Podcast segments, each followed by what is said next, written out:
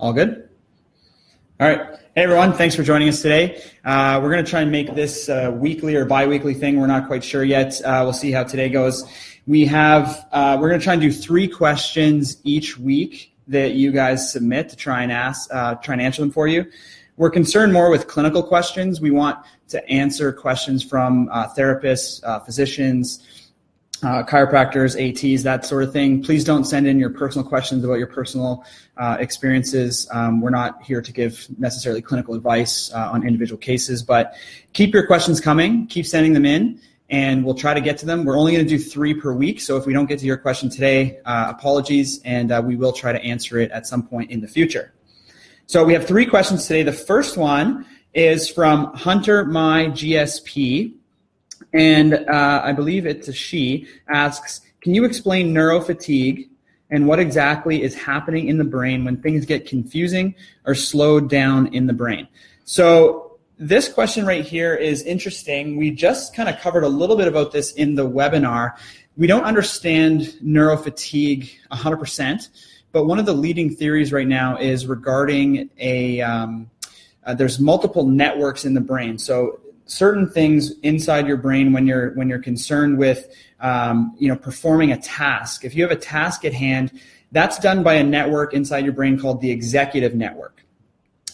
And when you're just kind of daydreaming not really doing much um, the dominant network in your brain uh, is called the default mode network.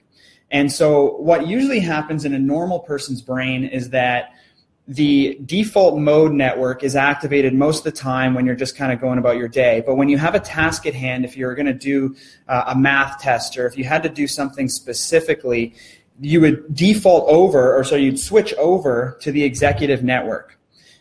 So moving between those two networks is what you need uh, to be able to do in order to have cognitive thought processing and in order to minimize the amount of activity in your brain when we look at people that have high stress, when we look at people that have anxiety, and when we look at people that have concussion or persistent concussion symptoms, what we find when we put them into fMRI scanners is that both default mode network and executive network are activated at the same time. So what this does is a few things. One, it creates a more difficult situation in when you're trying to perform a task, your default mode network is taking over. So you're not able to um, move between the networks necessarily. You have both activated at the same time. So this becomes confusing uh, for the individual and they can't concentrate appropriately. But also, what it does is because you're activating more areas of your brain, you're actually burning more energy and you become more fatigued as a result. So that's kind of the leading theory right now on neurofatigue. Now, the question is, how can we then change that?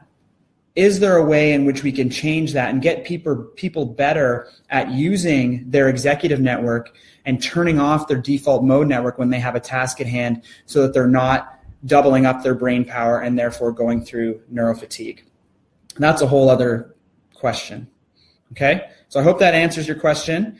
Uh, the next one is I saw that CCMI has a, and that's complete concussion management, has a 10 day return to learn slash work slash play protocol. Right now, we use a five day return to sport protocol only for our athletes.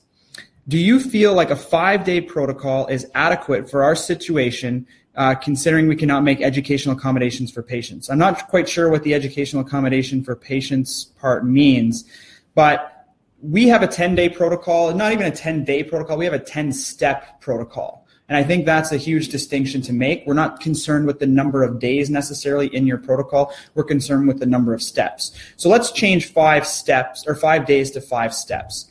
Is that adequate?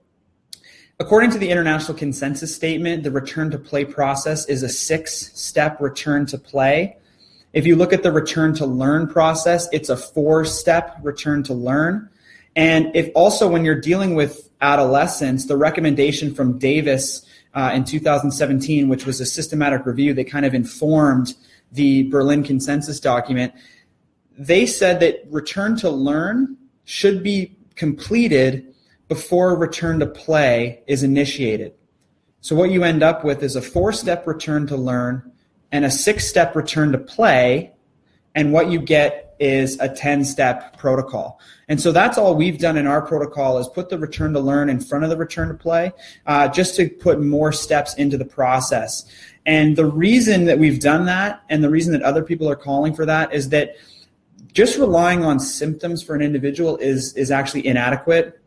The brain takes longer to recover from a metabolic or functional standpoint than it does for the symptoms to go away. So just because the symptoms have gone away and you've passed a five step protocol, which you could theoretically get done in five days, that is definitely inadequate because the, this, the research on this has shown that the human brain takes between three to six weeks to recover appropriately. So when you're just relying on getting through your five day step, yes, that is definitely inadequate. Uh, you should be adding more steps into the process, and you should also be trying to add some objectivity to it, such as physical exertion testing, uh, baseline pre and post injury testing, in order to try and truly understand when somebody's metabolic recovery time has elapsed. Uh, okay.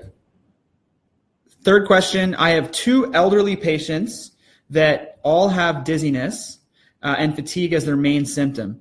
Due to this population being super rigid into extension, how can I test for BPPV? So BPV is benign paroxysmal positional vertigo, and what it is is crystals inside the utricle of the ear get dislodged and come into the semicircular canals, and they rest on hair cells, which gives the person the perception that they're spinning. So the world will start start spinning around them and they'll get vertigo. And this is often when people are lying in a supine position when they're on their back because it'll activate the posterior canals and they'll start to have that vertigo sensation. There's also horizontal canal BPPV when they're laying on their side. So really, it depends when you're trying to get the person into your Dix Hallpike, uh, which is the position for looking at posterior canal BPPV. They have to have kind of uh, 45 degrees of rotation and you know 30 degrees or so of extension.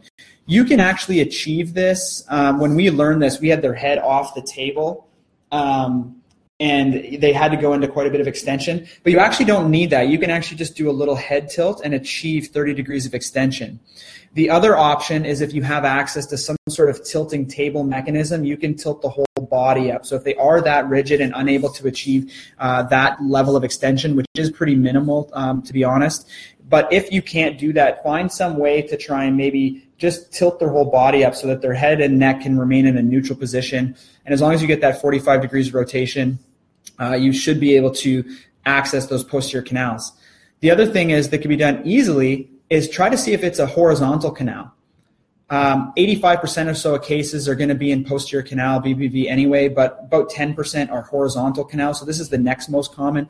So if it's a horizontal canal and you say that uh, they're an elderly population, I believe in the original question you said that they were rolling around in bed and that's what they were feeling it. So just because they're not going into that extension when they're in bed tells me that it's likely a horizontal canal, or at least it, it could be a horizontal canal.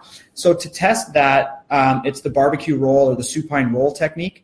Uh, in the videos that I have on my Instagram page at Concussion Doc, I show them supine and I turn their head uh, 90 degrees or 45 degrees or so, uh, as much as I can get anyway in terms of rotation, directly to the side. Uh, elderly person might not have that much rotation, so what you can do to test it, and I did this actually yesterday with somebody, I just lay them on their side. So just get them to lay on their shoulder, put a pillow under their head so their head stays neutral, and see if that invokes that downward beating nystagmus, what you're looking for. Or it could be upward beating, depending if it's apogeotropic or geotropic. Um, but you can that one you can test without having extension. If that doesn't work and you don't elicit anything, try to see if you, there's any way you can get them into at least just a focal little bit of extension. And if that doesn't work, try to see if you can get access to some sort of tilting mechanism to uh, to test them to keep their whole body um, in a rigid plane. So thank you everyone for your questions. Like I said, we're going to try and do this on a weekly basis to try and answer all the questions that come in. Uh, we're really dedicated to helping healthcare professionals assist those with concussion injuries. And um, so thank you for your questions. Keep, keep them coming. And uh, we'll see you next week. Thanks, guys.